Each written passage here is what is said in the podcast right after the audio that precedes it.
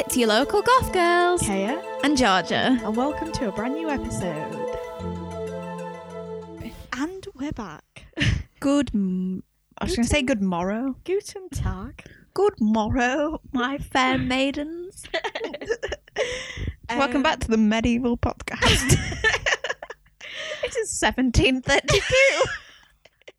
Welcome back to the second spooky podcast. Spooky. Are you Martish or Adams? Jesus Christ. so, we have got another two cracking cases for now. Kraken. Um, before we get into it, though, I just want to make a public service announcement. After um, our two podcasts back, I just want to confirm we never said Spanish people Yeah. were people of colour. Didn't say that one sentence. We Never.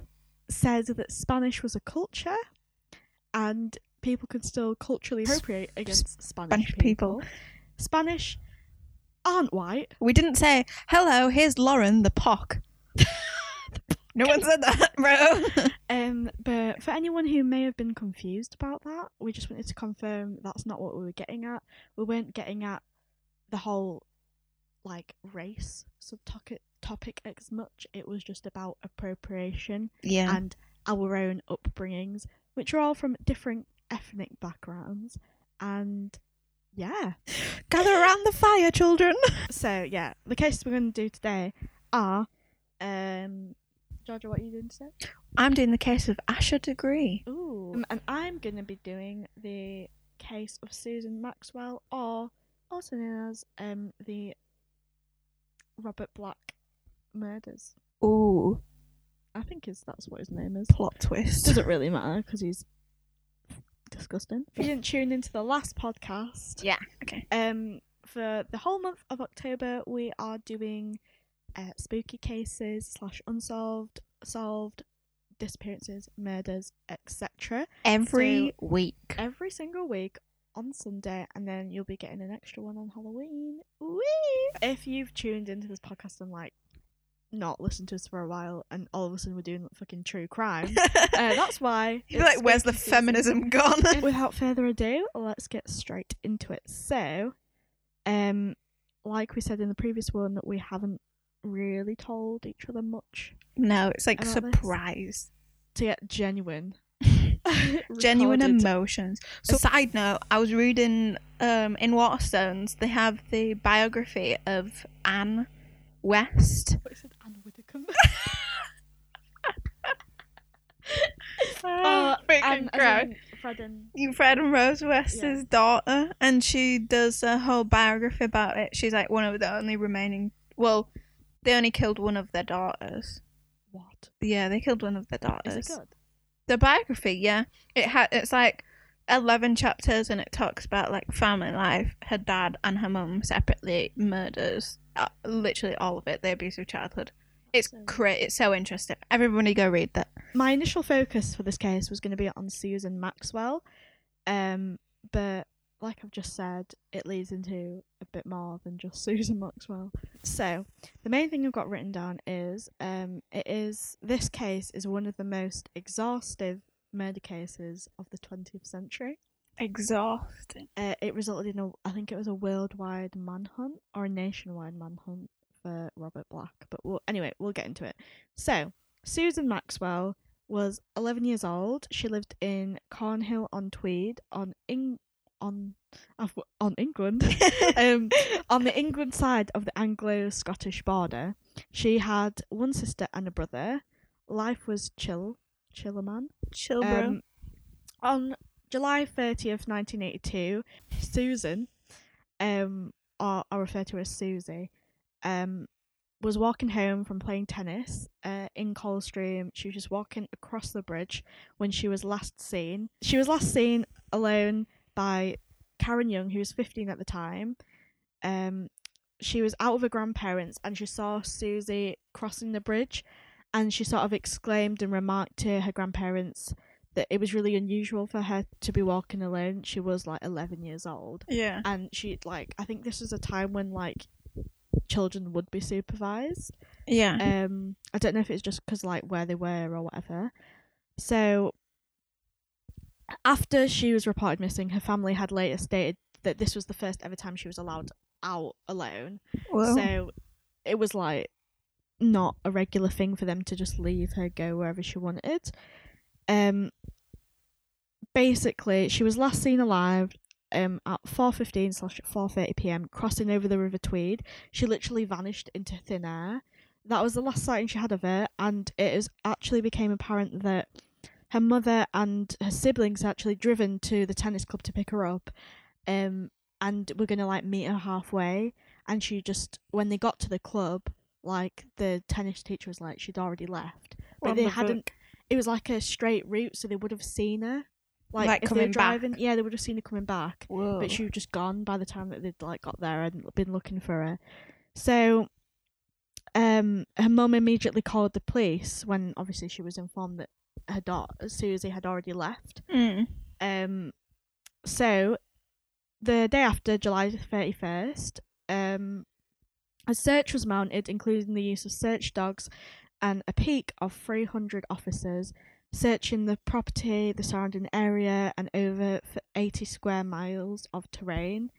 Um, during this time, several people had reported having seen a white van in the local area near the A697. Mm. So this was, I think it was quite a small like area where they were living. So obviously, like you would notice if there was like someone unusual just yeah. stood Wandering around. about. Like you always see like posts in like like Leeds face and be like, just beware, Yeah, children in Seacroft have just seen a man do this, blah blah blah blah. Yeah. So um, going to August twelfth, which is obviously a substantial amount of time, say like maybe a, a week. Yeah. Um, the body of a girl was found by a lorry driver in a lay-by near Staffordshire. It was confirmed to be Susie's body.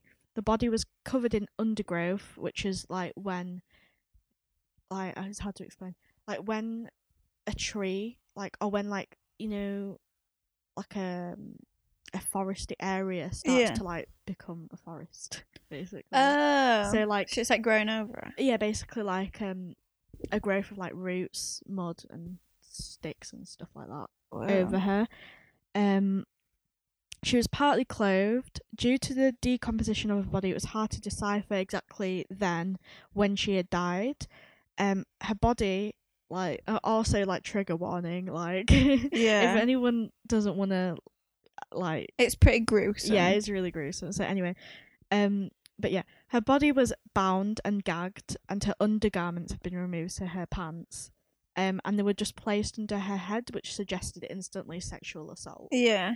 Um, Why were they placed under her head? yeah, I know. Like it's a so weird. pillow? Basically, fuck? like the thing that she wasn't killed there; she was put there Oh. afterwards. yeah. Um, but the coroner ruled that she died shortly after her abduction, after like they analysed her body and stuff.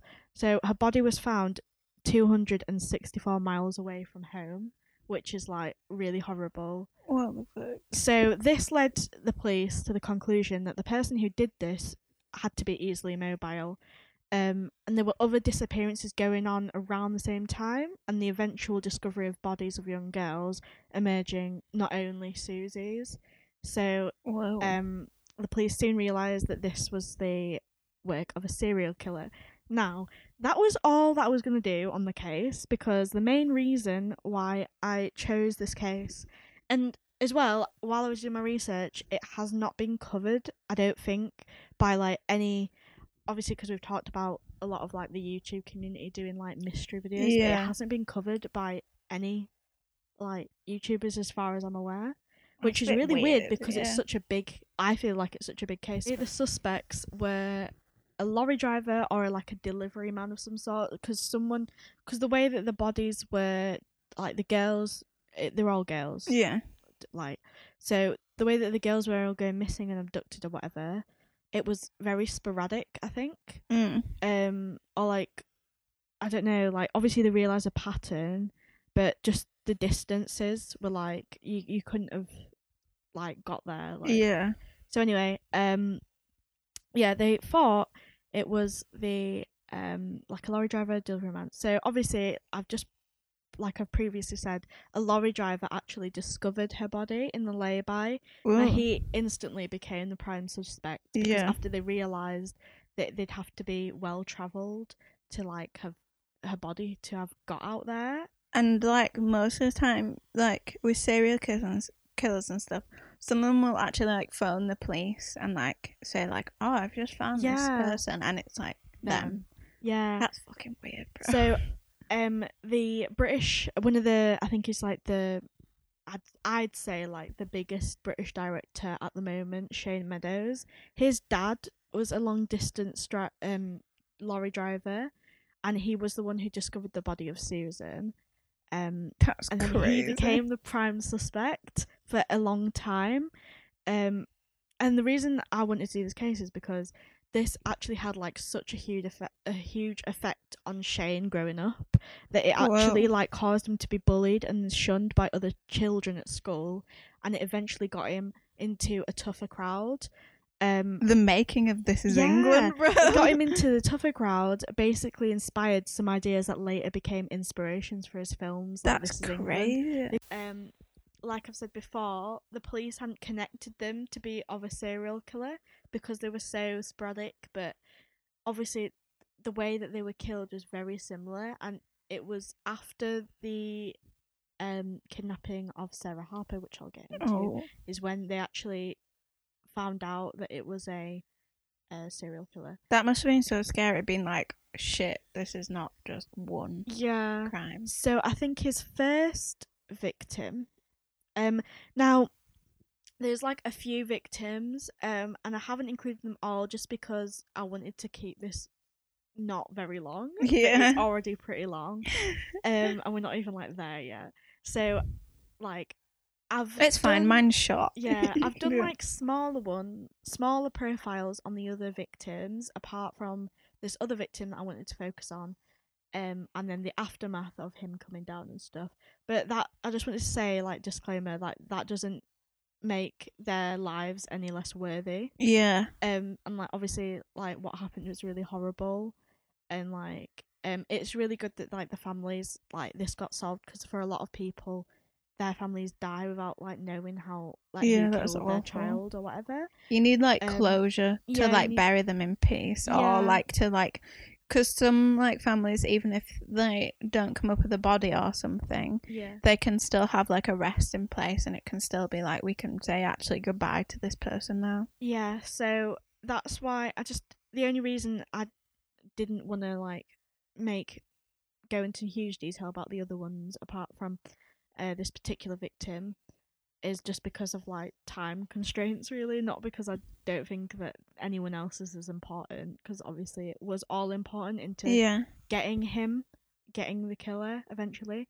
But anyway, um, these are just some of his previous murders that were going on before and after Susan. So, nine-year-old Jennifer Cardy disappeared on the 12th of August and was last seen um, at 1:40 p.m. Her bike was later discovered, and eventually her body was found six days later, 16 miles away from home Well, obviously that wasn't as far as a distance as Susan. Um but I think that was before Susan anyway. They discovered her body. Um it was obviously like partially clo- all his victims were basically partially clothed or not clothed at all. Yeah. Um and young girls. Um and when they found her body, her she still had a watch on and it actually stopped at 5:40 p.m. which helped them like sort of find out like her timeline. Yeah. basically. And his next victim was Susan, who we've just talked about. Um, and then this is this. I think this was the one for me that was quite sad. Well, all of them are sad, obviously, but his youngest victim was five years old. Ugh. Caroline Hogg failed to return home on the 8th of July, 1983. Multiple sightings of her and a balding man um, were found. Um, and then there was witness eyewitness accounts of her walking off with him, but she she appeared to be frightened. Um, Hmm. She was just in a park, um, just playing, and he just like came up to her, and obviously she left with him. frightened, she was found 310 miles away from home on the 18th, so 10 days later. Um, and then, like I said, all these victims were found partly clothed or not at all. She also drowned, um, also died by strangulation slash drowning, which was the same, I think, for the other two, um, or if not similar.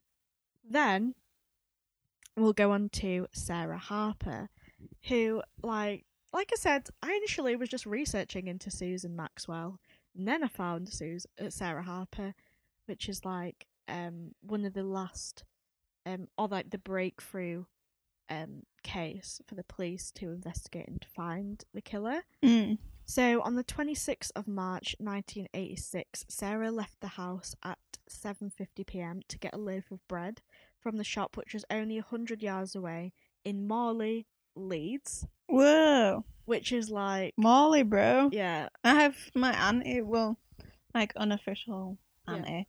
She lives in Molly. that's That's crazy.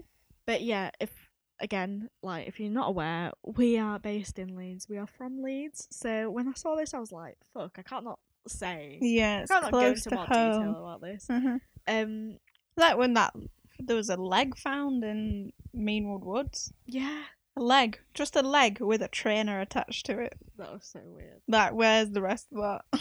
Isn't it? just a single leg. That creeps. Oh, bro. I don't like Oi, that. mate, you left your leg here. Basically, she left at seven fifty. She never returned, but it was confirmed she bought a loaf of bread and two packets of crisps from the shopkeeper at precisely at precisely seven fifty five p.m. So she was literally only five minutes, and then a man had entered the shop while Sarah was in there, and briefly left after she did. Um he i think he matched the same description that eyewitnesses had said in the previous cases. Obviously this was like before they were all linked. Mm. um but it was basically a balding man with glasses.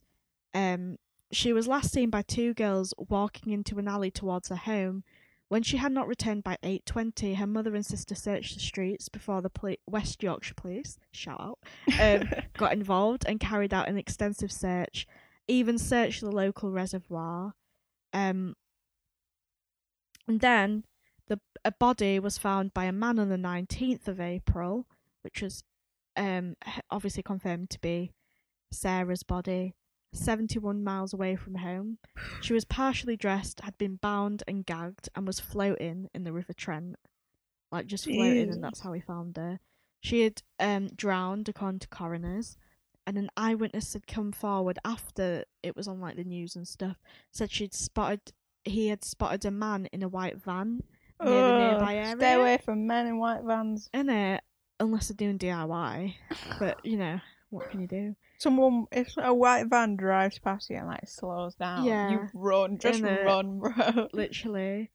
Um the police initially doubted the link between Harper, Maxwell and Hogg, but couldn't discount the probability the possibility obviously. Mm. And then upon discovering Harper's body, which was in the exact same condition as the other ones were, so this is this is like they were partially clothed, s- signs of sexual assault, um, bound and gagged. Caroline, Hogg, and Susan Maxwell. Um, obviously there was a similarity, Mm. but it wasn't until he discovered Sarah Harper's body, or the police discovered Sarah's Harper's Sarah Harper's body, that Mm. they were like, "Shit, I think there's a serial killer uh, doing something here." I could just like imagine like making that like decision, being like that realization of being like, oh, like this is not just yeah, like two different crimes. it's mad. Um, then obviously he changed his mind. Then a national manhunt was carried, and with the help of the Holmes database, which I'll get into in a sec, um, they eventually got the killer. During this time, on the 23rd of April 1988 in Radford, Nottingham, an attempted abduction of Teresa Thornhill gave the police a hand in catching this guy. They didn't have like I don't think they had any idea who it was. They just had several descriptions, but obviously that doesn't really narrow it down. Um, age fifteen, Teresa was only four foot eleven. me, um, which may have led the killer to think she was younger than she was. Ew. In it, That's so gross. So they got basically they got like the impression that this guy must be like a paedophile yeah. because it was all like young girls. Um, and then she was basically at a gathering in a park with her boyfriend and some friends. She left to walk home um afterwards with her boyfriend. They parted ways at the end of the road, and then she noticed a blue transit van slowing up to pull near her. Run, bro. cringe. Would Um, run. the driver got out and asked if she could fix engines. what? What the fuck? Um, Fix your own van, bro. Then- she said no and began walking at a brisker pace before he before he got hold of her and attempted to drag her into the van. oh my god. She resisted by kicking him and eventually freed herself by squeezing his testicles, Yes, bitch. And- biting his forearm. She began to scream and wedged this at this point she was like nearly in the van. yeah. So she wedged her feet at each side of the door frame of the van. Then Andrew, her boyfriend, had heard the this um noise and ran to the scene. Fucking yes, Andrew. Here you Uh, go, bro. Teresa managed to get away, and Black. Well, I'm just giving it away. Mm. Uh, Black drove off. Um, they gave a similar description to the to the police other witnesses had in the previous abductions and the previous murders. That is mad that she got away. Yeah, I don't. I'm always like, if someone tries to kidnap me, I'll like do everything I can to like yeah, get away. But like, I'm always scared of being like, what if it like? isn't it? Yeah. that's mad. You better believe I'm like fucking kicking and screaming, I've bro. got, I've got my rape alarm. So Oh, yeah. She actually does have a sonic hearing. anyway, um, everyone should have one of those. Um, I'll go into uh Robert Black a little bit more now. So okay. yeah, we've established this guy's called Robert Black. He was born in Stirlingshire, Stirlingshire, on the twenty first of April, nineteen forty seven. Can I- the Yeah, can I just say, like, all the Americans who do like YouTube videos on like crimes that are in England, Yeah. never does the sh. There was like Shire. Shire, Yorkshire. Where is that? And everyone's like, Shire. It's like there was one, and there was a thing about Essex, and everyone was going. Um, I think it was Cody Ko and Noel Miller, and they were going Essex, Essex, and they were like, it's just Essex, bro, That's so. Essex. Chill Innit, out. get it right. um, he was the illegitimate child of Jesse Hunter Black and an unknown father. His mother had originally planned to have him adopted before she emigrated to Australia to escape the stigma of his birth, because obviously, at the time, it was like, mm, you're not married. Oh, I get you. Um, I thought it was just like don't want to be near him. Like- no. I thought she was just fleeing away from a child. she, um, yeah, she placed him under adopt- adoption, but he was not adopted. Six months old, he was placed with an experienced middle-aged foster couple. Um, and he like adopted their surname. Hmm. Um, but like, I'm not trying to make excuses. But yeah, more or less, like serial killers always have a background of like a a bad abusive childhood and Um, stuff. The only one who doesn't is Jeffrey Dahmer. Like the, his parents divorced and had an and had arguments, like multiple arguments Yeah. frequently. But he was never like abused as a child. So like fifty percent of people of the population go through parents divorcing and stuff, but they don't turn into serial killers and That's stuff. so weird. It's crazy. Um, but Black showed antisocial tendencies and became known as an aggressive child. He also like had bad hygiene growing up and refused to like Mm. wash. Um, and his foster mum would like try to be like, "Come on, clean." But then the he got the he got the nicknames like something like Stinky, Stinky Boy Black or something like that. Didn't Why do you not want to wash, bro? it's so weird. But I feel like that's like quite a tendency of yeah. someone who isn't right. He was placed into um, a children's home where he started regularly exposing exposing himself to girls. And on one occasion, he forcibly removed the underwear of a girl. Ew. Then he was sent to another high, di- well, to a di- high discipline care home that was all male. Um, and this is where Black was sexually abused by all male staff members for three years. Whoa. During this time, he studied at a grammar school, developing an interest in football and swimming. How nice. Yeah, that's all I really wrote down about it. But basically stuff like that just shaped him to be this person. That's why there's not- that massive debate of whether it's they're born with it or whether they're socialized into it. Yeah, socialized into it, but I'm not obviously trying to like say like excuse or anything. 'cause Yeah. It's fucking horrible what he did. It's just what happened to but him. he's dead now. He actually died in 2016. Oh. so, I would say RIP, but like I don't mean it. yeah, fake. Um, just ah. So we'll get on to like his arrest and stuff. So Black was arrested in Stow on the 14th of July 1990. So that is like where did we start off? Um it was well, nine- so it's just around 10 8 to 10 years Mm. after these um murders and as well as well as these murders that I've got written down there's also ones that he's been accused of but I don't think he admitted to it but obviously like we don't can't say for certain obviously with him being dead as well so um anyway.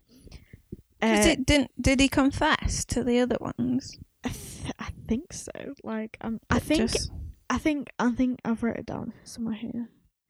Basically, with the help of the Holmes database, which is like a big database of I think it's people's DNA. yeah.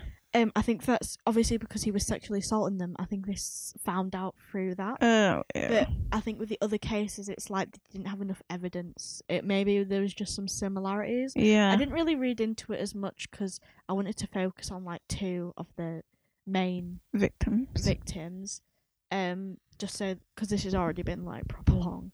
But um yeah so it was the 14th of july 1990 david Herkes was 53 retired postmaster he was mowing his front garden when he saw a blue transit van slow to a standstill across the road. The driver exited the van um to clean his windscreen as a six-year-old daughter of Herkes's neighbour passed his field of view.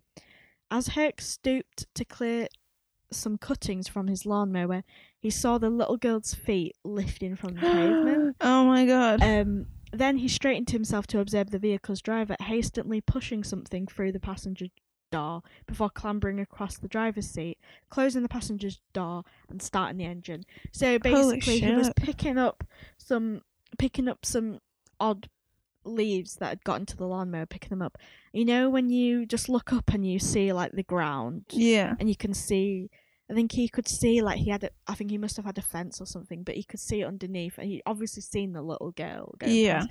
Then he literally saw her feet go up and was like, What the fuck? That is so he scary. literally saw Black Picking put her. her into the van. Oh so. I mean, like, oh my god, God bless this man, right? Because he just seemed like he remained so calm about it, and Yeah. he knew exactly what to do. Um, so he'd instantly realised he'd witnessed an abduction. He noted the registration number of the van as it sped away. Herkes then ran to the girl's home, told the girl's pet family, and then the girl's mother called the police. Within minutes, six police vehicles had arrived in the village. Herkes had described them, uh, the van to officers. He observed um, it driving in their direction and exclaimed, "That's him. That's the same van." So the offered the officer jumped into the van's path, forcing it to halt, and then the police removed him from the seat and handcuffed him. Um, one of the officers, who was the father of the abducted girl, opened Whoa, the he's a rear. police officer. Yeah, opened the rear. Got yourself in that one, Didn't didn't it? you? Foot in the door. um, opened the rear of the van, clambered inside calling his daughter's name. Seeing movement in a sleeping bag, he unta- Oh my untied God. his da- the drawstring and discovered his daughter inside. Her wrists, her her wrists had been bound behind her back, her legs tied together, her mouth bound and gag, uh, gagged with sticking plaster, and a hood had been tied over her head, which Oh is the exact same as all the other girls, which is fucking mad. Holy shit. And oh my god, like how Can you imagine like seeing your daughter like that and being like, I just saved you your from life, like, holy shit, bro. like what could have happened? But honestly, it was mad. It wasn't for David Herc. Shout David Herc. Isn't it? En route to Selkirk police station, Blackhead said, quote, quotation, It was a rush of blood to the head. I have always liked little girls since I was a lad. I tied her up because I because I wanted to keep her until I dropped a parcel off. I was going to let her go. Black claimed Yeah, that he right, had bro. interfered with he had interfered with his victim only a little. But however, a doctor found that the victim had been subjected to a serious sexual assault. Ew. So he's basically saying, "Oh, I'm just gonna like put back. Like I was just doing it because I've always just liked like girls since I was little and stuff Ew. like that." And he was like, "Yeah, I didn't. I didn't even do anything to her. He'd fucking sexually assaulted her in that time. Ew. So, Ew. That's mad, isn't it?" I Um, hate people. the girl was able to pinpoint the lay-by on the A7 where Black sexually assaulted her. Black's intention had been to quickly make a scheduled delivery um, on the Galashiels um, before further abusing and certainly killing his victim. So that was his intention, not what he said. It's mad how he's like, oh, I was gonna let her go. He bound and gagged her. I think he was sentenced to like a life imprisonment and then should be. he basically died in 2016. I think he died of a heart attack, but I didn't really research into that because I don't care. So that was the case of um all them girls and Su- um, Robert Black, What? Susan fucking Maxwell. ew! I Um, can't deal with that. But yeah, that was just really intense, and I think it was very, it was very hard. It took me a bit of time to like research into like the case because I just had to keep coming away from it because it was just like too much. Like that's the thing though. Like we love like researching about these cases and stuff because Yeah. it's interesting. But at the same time, like we are human and it makes us feel disgusting. Disgusting. Like it makes like sometimes when I'm reading cases, I feel queasy. yeah, I have to like chill out for a bit. So mine is a case of Asha Degree, and she was from Shelby, North Carolina, and she was born August the fifth, nineteen ninety. Um, her parents were called Harold and Akila Degree, and they married on Valentine's Day in That's 1988, cute. which is really cute. And then Asha was born two years later in 1990. They also have a son called O'Brien. There you go. Yeah.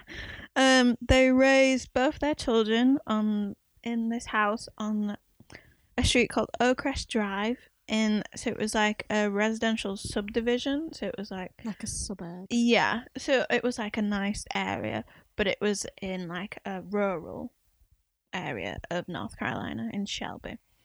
Um. So both Harold and Akila, the parents, they both worked regular jobs nearby. And when their children went to school, they would just let them come home by themselves because it was like really close to their house and they were only like eight and nine. So they let them walk home by themselves. And then when the parents get home, they'd either be doing like homework or like just chilling by Yeah. the time they were home, returned home. Um, and it's like made really relevant that Akila, the mother, she was like adamant there was like no internet in the house. Yeah. So like they did not have a computer in the house. Mm-hmm. They mm, there's quotes saying like they made sure the children were insulated from outside influences, and so their life literally was family, church, and school. Fuck. But like yeah, but they were really really nice parents. There's no ever reports of abuse or anything. yeah, They just wanted to raise their children that way. yeah. They didn't want- Yeah, no stuff from like not like they didn't have any contact with the outside world. yeah. They just Mormon. didn't let them. Her mum's quote, Akila quoted saying, "Every time you turned on the TV, there was some news report of some paedophile who had lured someone's child away via the internet. I don't want my daughter subjugated to that." yeah. Which is like fair True. enough. Yeah. Um, so, and Akila said that Asha didn't mind this. Like yeah. it was a, her son O'Brien was a bit more like, Ugh. why my friends are Yeah. like they're doing it, but Asha was like fine. Um, she was cautious, shy, and content mostly to stay within the limits her parents set. And years later, Akila recalled that she was scared to death of dogs, like Mhm. so scared of dogs. So she never thought she would go out alone, Yeah. if that makes sense, because there's like dogs everywhere. Why would she just go out like that? That reminds me of that um Black Mirror episode where she has a, I think it's called Angel or something. Yeah. she has a, she can take the filter off and on. Dark Angel. Yeah. Dark Angel. Yeah, that's it. Yeah, and she leaves the house and she Turns her filter off. yeah, and there's like that dog barking and she just walks straight past it. Yeah, I'm like, what the fuck? Yeah. Um, yeah. So on the day before um, this is like the day before. So Asha was in fourth grade at um, Fallston Elementary School. Um, but she was going into it was President's Day, so it was Mhm. like holiday weekend. So they were like having a three day holiday weekend. Yeah. Um, and like most of the schools were closed on Friday, Uh-huh. so she wasn't like at school. But the parents still went to work, and the children spent the day at their aunt's house in same neighborhood, like really close to them. And then they went to they had both had bat- basketball practice, Mhm. so Asha went to that, but um, she was she was to star as the point guard. She was like really important basketball, but they lost, and Asha had been fouled out, so like she'd been like casted from the game. yeah. And apparently, when she got home, her parents were told that she was really upset about this and crying, like when she lost. Um, but then they seemed to be gotten over it, and then they watched the brothers' basketball game afterwards. Yeah. So they were like, "She's fine." So she was with them. Yeah, yeah. This is the day before. Ah, right. Okay. So then this is the day. It. This is this day they say the disappearance happened because Yeah. it happened in the middle of the night. Right. but they'll say like it's Sunday, February the thirteenth. Yeah. But like they declare that she goes missing on Sunday, um, Monday the fourteenth, because it's like in the early hours. Yeah.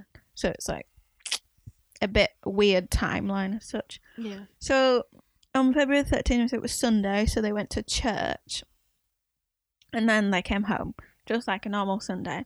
And then Harold, the dad, he went to work his second shift. So he'd already been working like in the morning. Then they went to church, and then he went to his second shift at um a job. It was a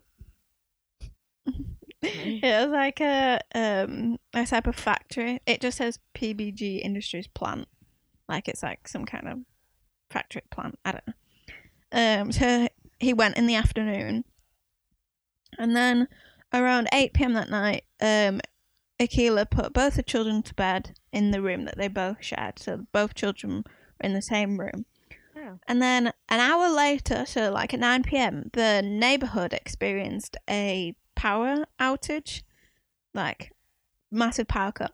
And basically, there was a car accident and it went into one of the telephone wire poles Oh shit. and it like cut out all the neighborhood. Like the power came back on shortly after Harold, the dad, returned from work, which is about 12:30 a.m., like in the middle of the night. Then he checked on his children, both saw they were asleep in the beds, and then he checked again shortly before he went to bed at about 2:30, and he saw them both in the bed sleeping, like kiss their heads, was fine. yeah. And then this was like the brother O'Brien. He's telling police about this, like after the disappearance, and after it was about two thirty, he he- he heard his dad come in to like check on them both, and then like he said it was like five minutes later he heard Asha's bed squeak, but he just thought it was like her like turning over or something, Yeah. so he just went like back to sleep, didn't uh, like do anything. Yeah. So this is what they later found out that she actually happened. Fuck. Yeah. So uh, when she her bed squeaked, Asha got out of bed. She took her book bag from school Mm. that she'd packed with several sets of clothes and personal items. So she had her hairbrush, a little like trinket purse thing, Yeah. um, and I think there was like a juice box in there or something. She just packed her, just like packed her school bag, Yeah. but it was like she's leaving, and she left the house. So this was between three forty-five a.m. and four fifteen a.m. Fuck. Yeah, so she just left the house. That's so weird. Yeah, and it was a like there was a massive storm going on as well. Like it was raining, hailstone, and wind. It's like why would she leave the I feel house? like I've heard this. Yeah, It's very similar to another case that I've heard of, but carry on. Ooh. Um. So between this time, three forty-five a.m. and four fifteen a.m., she'd left the house, and a truck driver and a motorist saw her walking along this highway, Highway 18, wearing a long-sleeved white t-shirt, white pants, and she was just like walking at the side of the road. That's So, so, it's like three a.m. and she's It's like, storming. she's nine. Yeah, and she's not wearing like any coats or anything. What the fuck? She's just like out there. So they reported this to the police after seeing a TV report about the disappearance like later on. Um, the motorist who saw her said that he turned his car around because Yeah. he thought it was quote such a strange, like strange, such a small situation. child would be out by herself at that hour. So he turned around like on the motorway Yeah. And like did this three times so he could get a better view of her. And then he like pulled over to ask her something and she ran in the woods and disappeared. Yeah. So she like so the motorways like in america they have like mass woods like just next to the motorway and they're so dense and thick and she ran into those at like 3 a.m Oh on a stormy night which like gives me like the creep Isn't it? Why would you do that? it? it scares me so much Would you have just not? Would you just like wait and see what he said? Yeah, and it, no, she just ran off, and he didn't have time to say anything to her. Um, so It's a bit Then- rude, isn't yeah. it? and the police are all, the police are all like, they're pretty sure that it was her that they were all talking about because they gave clear descriptions to what she was wearing, yeah. and the parents like that said that. Um, and then so Akila woke at five forty-five a.m. to get the children ready for school. Um, she got them up so early because they couldn't shower the night before because of the power cut. So she wanted to give them a bath. It was also Valentine's Day, so this is the wedding anniversary of Oh. the parents. They got married on Wednesday, so it's Valentine's Day wedding anniversary. So they, she was like excited to get up as well. Yeah. Like they were both up early because they were like happy and stuff. yeah. So she drew a bath for them. So like ran the bath. I drew a bath. That's what they call it. You drew a bath. I'm gonna yeah. draw a bath. Um. So they did that. She did that, and then she opened the children's room to wake them before their six thirty a.m. alarm to call them to the bath. O'Brien was in his bed, but Asha was obviously not. And she said she was unable to find it in the house. She looked in the family cars. She looked everywhere. She then told Harold because he was like just downstairs or something Yeah. that she could not find her. And he suggested Asha might have gone over to their mother's house across the street or their aunt's house. So they called sister in law and her mum, and she was not there. yeah. And she's quoted saying, That's when I went into panic mode. I heard a car next door. I put on my shoes and ran outside. Oh my So like she like goes to see him. So then this is she's called the police. So the police get there about twenty to seven, um, and police dogs are there as well, but they couldn't pick up um Asha's scent, which is the storm. yeah. Yeah. The at first it's like why could they not pick up a scent in their own house? Yeah. But like, it's there's multiple people in there, and yeah. it's tricky to like identify someone's certain smell smell if there's like a family living there Yeah. or something. Um so then they went through the neighborhood and her mum was like calling out her name Uh-huh. like through the neighborhood. So like everybody in the neighborhood was like woken up by her yeah. at like 7 a.m. So like the neighbors, friends and family, they all cancelled their plans for that day That's and like assisted in the search. Um, and then like their church members and like the clergymen, they all came to Asha's house Yeah. to like console the family and be Oh like, "We'll find her," blah blah blah. And then so then the day ended, like it's like the end of the day. Fuck. Yeah, and Two days left. yeah, Wow. I know, which is really sad. Um, so they had Keela said she looked around the house and there was no like winter clothing that's taken because she's Mhm. like if she's gone on her own, and it's like Wouldn't you really February, Be warm. yeah, and it's like raining. So, but there was no like winter coats or anything, no hats, gloves, nothing had gone. Yeah. And then they saw the local news coverage about two drivers that had seen Asha, including the ones who attempted to approach her, and then she fled in the woods. So then the police were like on that as well too. They were like, "This is the same girl that's Yeah. missing and stuff."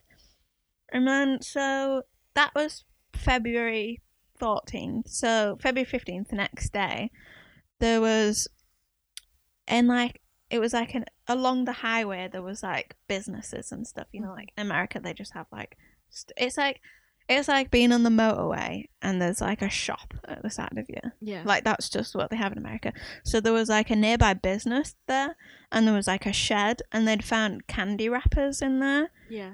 So it's like n- that's where near Ash had been seen running into the woods. Yeah. So they were like, I think when they like later on when they found her book bag and stuff, you like understand. But like they believed that she was in that shed and she'd like eaten the candy in there and like Yeah. left the wrapper. So that was like her. And then, um, next to the candy wrappers, there was a pencil, a marker, and a Mickey Mouse shaped hair bow, and they had, her mum said they were hers Yeah. like they had belonged to uh, her. And this is the next day, February 16th. This is two days after. yeah. Yeah. And the chances are like slim of you're ever going to see your child again. yeah. Like it says like after 72 hours. Goners. Yeah. That's what it is. It's, it's scary, but like those are the statistics. Yeah. Everybody like knows that. So then Akila noticed that the items that she was Asha was wearing, they were like gone from her bedroom. Yeah. So like they figured she was wearing them clothes, which was the white long sleeve t shirt and the white pants. yeah. So um then this was a week later. hmm so like still haven't found her. Um and this had been nine thousand man hours, so like nine thousand hours of the police searching for oh her. my god, for like one girl. Yeah. So, and then there was flyers posted all over area and stuff. There was 300 leads Fuck. about where she is, where she's gone, who she's with. Yeah. Um, and loads and loads of tips came in. So there was loads of people that saying they'd seen her in old abandoned houses. That's so weird. Yeah, being like, but why would she go in like abandoned houses? So it was like she was hopping from like destination to destination. She's nine. Yeah, and it's crazy. So she's like there. So and then the search was called off. Like just called off What? after a week. That's so bad. Yeah. So this was um Dan Crawford, who was the sheriff, he was like, We're calling the search off now but he urged the media to keep the story alive. It's like a week and they called the story off. That's disgusting. Yeah, it, the police get me so mad in like cases like this. So then, um, at that conference where he like did it, Mhm. he was like the the initial search off, but he was still doing like a long range search. He was like not like actively going out and looking, but they'd like it was still like an open case. Yeah. it's not like a closed case. They just stopped searching But that's for like doing half the clothes. Yeah, isn't it? Which is a bit weird.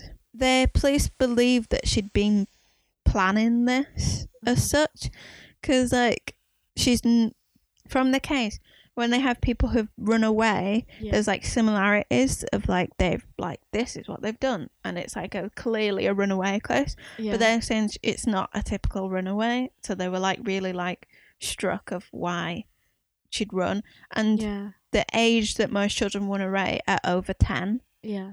so it was like at least 12 that's when they like have the point of i'll run away Yeah. no not under like the age of 10 because it's like say if they they were being like abused or something the child doesn't think to run away as such Yeah. because they're like scared of what the parents will think Yeah. or what the parents will do to them yeah. so it's like weird that but she presumed to have run away and not been taken at all so weird. yeah, so the investigators believe that that she went missing and they think maybe because you know the basketball game the day before she was like really upset Yeah. she couldn't like face going back to school or something yeah. so they think maybe she like ran away from that so like that explained her initial departure but later on she either got off track or was abducted because Yeah. they can't find a trace of her Yeah.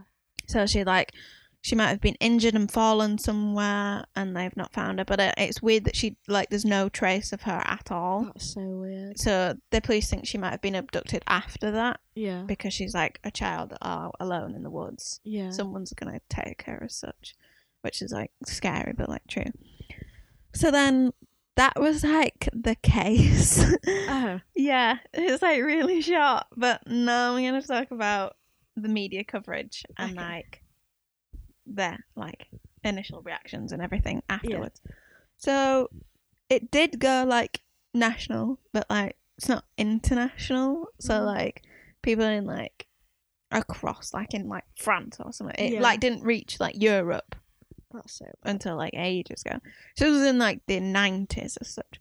Mhm. So this was a month after Asha's disappearance. They appeared on the Montel Williams show, like the mum, the dad, and the brother, and America's Most Wanted and the Oprah Winfrey show. Yeah. So like they went in there to like continue talking about it. Uh-huh. Then I said like the initial like case was closed, but like there's more evidence, but like it didn't really like help the case. Uh-huh. But basically, in, on August 13, 2001, So how many years is that? three. Uh-huh. Wait, no, No. Uh, 13. Sorry, I've got some in my eye. I'm like bad at maths. 1990 to 2001. 11. Yeah. Again, this is having like the second time. I'm like, how long I haven't lost in it? the last episode. Yeah, and it was like 30 years. and I was like, I don't know, maybe it's like two years or something. yeah, so this is 13 years later, on August the 3rd, Asha's book bag were found at a construction site at the same highway where she was found. That's so weird. Yeah, so, Well, where she went into the woods. yeah. So it was like a construction site. So do you think that she's been like buried? don't know. no idea. That's just weird. Yeah. Like, that's a coincidence. But it was found. They've not stated whether it was buried in the ground or not. It's just been found. Yeah. So like they don't give any of them like statements or something. And it was wrapped in a plastic bag. That's so weird. So the book bag contained Ash's name and phone number like imprinted on the inside the book bag. Stitching, Yeah. like what the mum would do. And then the FBI took it to headquarters for like further analysis, but no testing had been like declared from it, and that's the last evidence that they found from the case.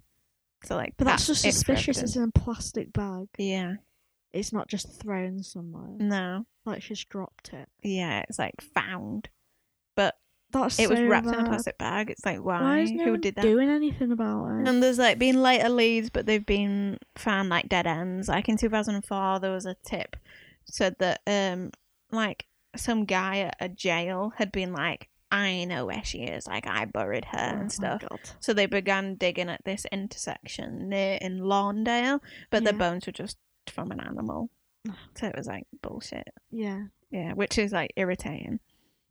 And then so That happens quite a lot there, doesn't it? yeah, no, like it, I think it's because like they want to keep like a name for themselves in prison Yeah. or something, so they're like, yeah, and confess to a case that they didn't even do. Like, why would you do that, bro? In 2008, the family were like, we need to be doing more to help Yeah, her search. ages. so- Yeah.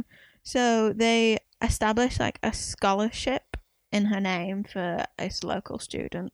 So they were like, we're giving this student a scholarship in name of Asha, Yeah. which was really good. And then they host an annual walk to raise an awareness and money to fund their search. So they start at their home, hmm and then there's been put a missing persons billboard where she went missing. Yeah. So it's like other missing people. Their like flyers and stuff are on this board, and it's Yeah. where she um like ran to the woods.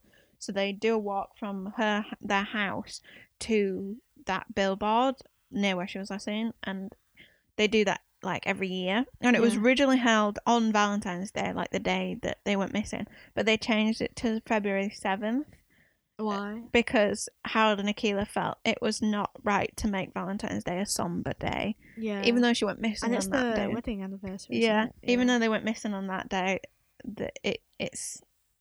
I don't think they'd want other people to have to, you know, like not have Valentine's like not enjoy the day. yeah, so they changed it to February seventh in 2015, and then changed it to February sixth in 2016. Oh. Not sure why they changed that day, but they just did.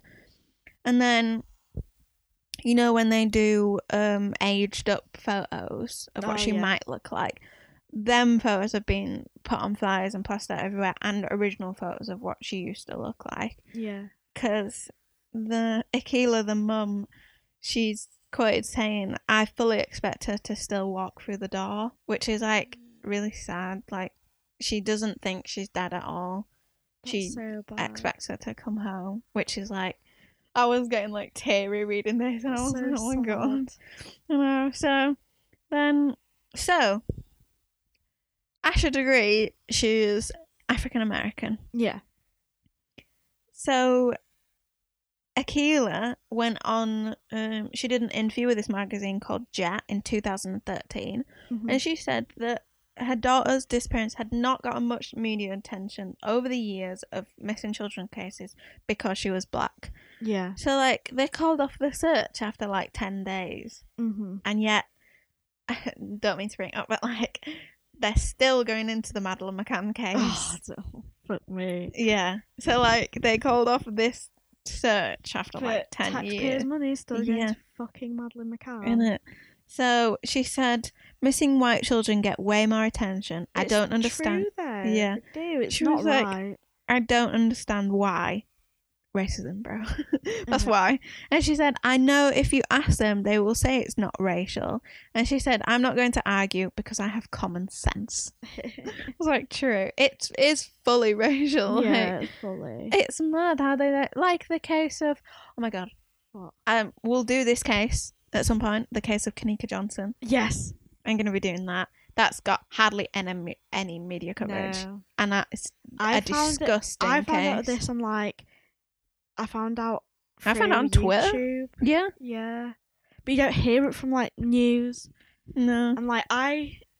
I saw it being reported at the time on Yeah. Twitter. Yeah, like I heard like the, the Asha Degree case. Like I heard about this, I think through like Twitter or something, or like a video, but I didn't go into it like that much. Yeah. Like, I just knew that she had like a bag with her, and that they found the bag. it's crazy how it's not like as popularized as like other yeah like other Um, cases. Even like Shannon Matthews. like- yeah, innit? and that was fucking faked. Like that got so much media.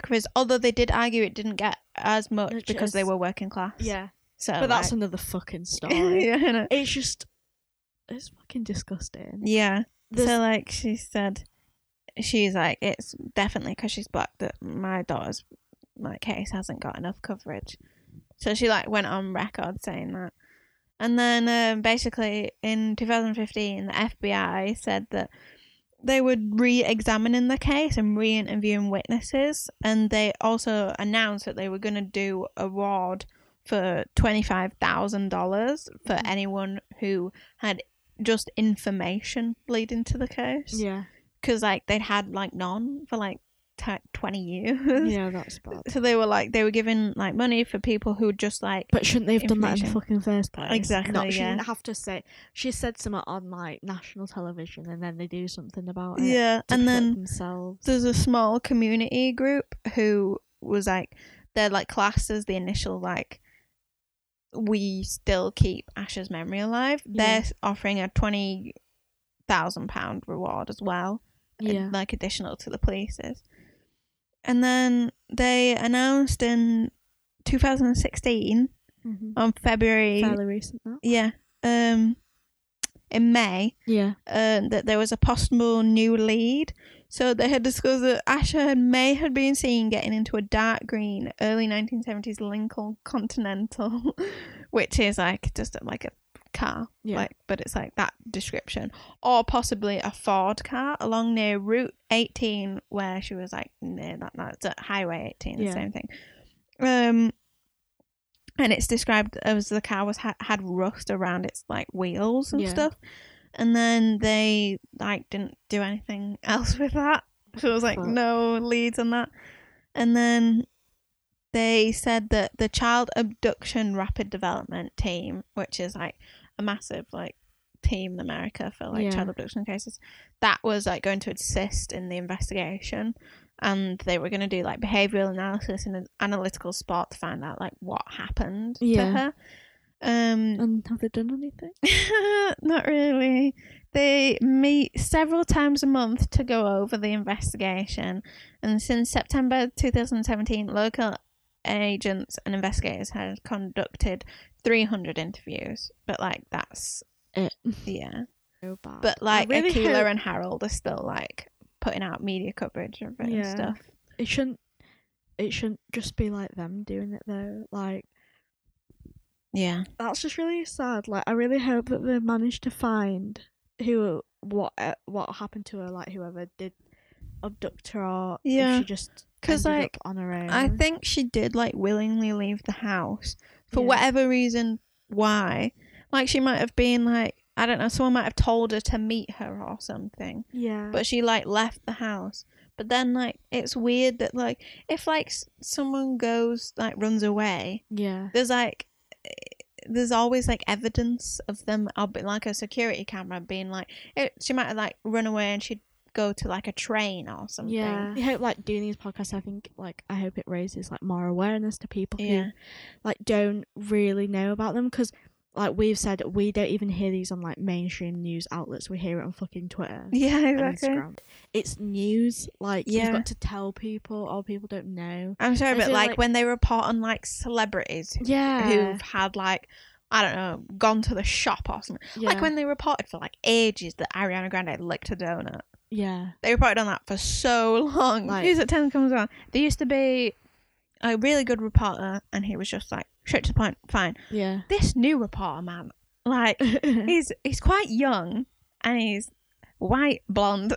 Oh, yeah, but I like he. It's like he can't tell the news properly. that's and he just gives his opinion on everything. Oh my it's- The news is meant to remain unbiased, yeah. and he's like, here, and he's like, they'll be like, "This is what happened like recently, July twenty fourth. He'd be Yeah. like, "Now, interesting case," and it's like, "What the fuck? Yeah. Just report on the news, bro." you know, we're not here for you. Innit? But Here like, fucking yeah, if you haven't been watching the news, like. It'll it's showing like recent cases from like the Brett Kavanaugh thing, so like just keep up to date with everything because like it's a big moment in history of this like going down. And can I just say it's disgusting how like President Trump was like on a pending rape trial when he got like admitted to being president. What like, the his- fuck? He's ra- like he was on a pending rape trial. It was like pending. What the fuck? I feel like it's not really investigated or openly talks about like sexual assault in women and Grabbing stuff. women by the pussy. Yeah. So like that's the president. He just appointed Brett Kavanaugh as a senator or something What the fuck? who's been charged with that. It's like it's just they're gonna. I I feel like I'm going off on a tangent, but I feel like I need to address this. Yeah. Like the amount of people. Get it all out. Yeah, being like, um, well, why is she coming forward now? Like after all this time, if I was like sexually assaulted and like this like happened to me, like when I was like, it happened to her when she was fifteen. Yeah. She probably was like, everyone would lied about her, so she'll just left it. Like she'll be like, I don't feel the like not the need to report it, but no one's gonna listen to me if I do anyway. So like, what's the point as such? Yeah. So she's like waited all the time. If you found out your abuser was like getting ready to be like signed into the White House, who You'd like, control speak up, in it ya?" women's laws, this is like the perfect time to come out and say, "Hang on a second, actually, he did this to me." Like Yeah. 30 years ago. It's like some people deal with it and will go to like the police straight away or something. Others, that when you, when, like when you see experiences of like women coming out, like this is, everyone's like, why didn't she come out sooner? She's come out now and everybody's saying she's lying. Yeah. That should be your answer to why women don't come forward with Because stuff. we just get pinned as liars. Yeah.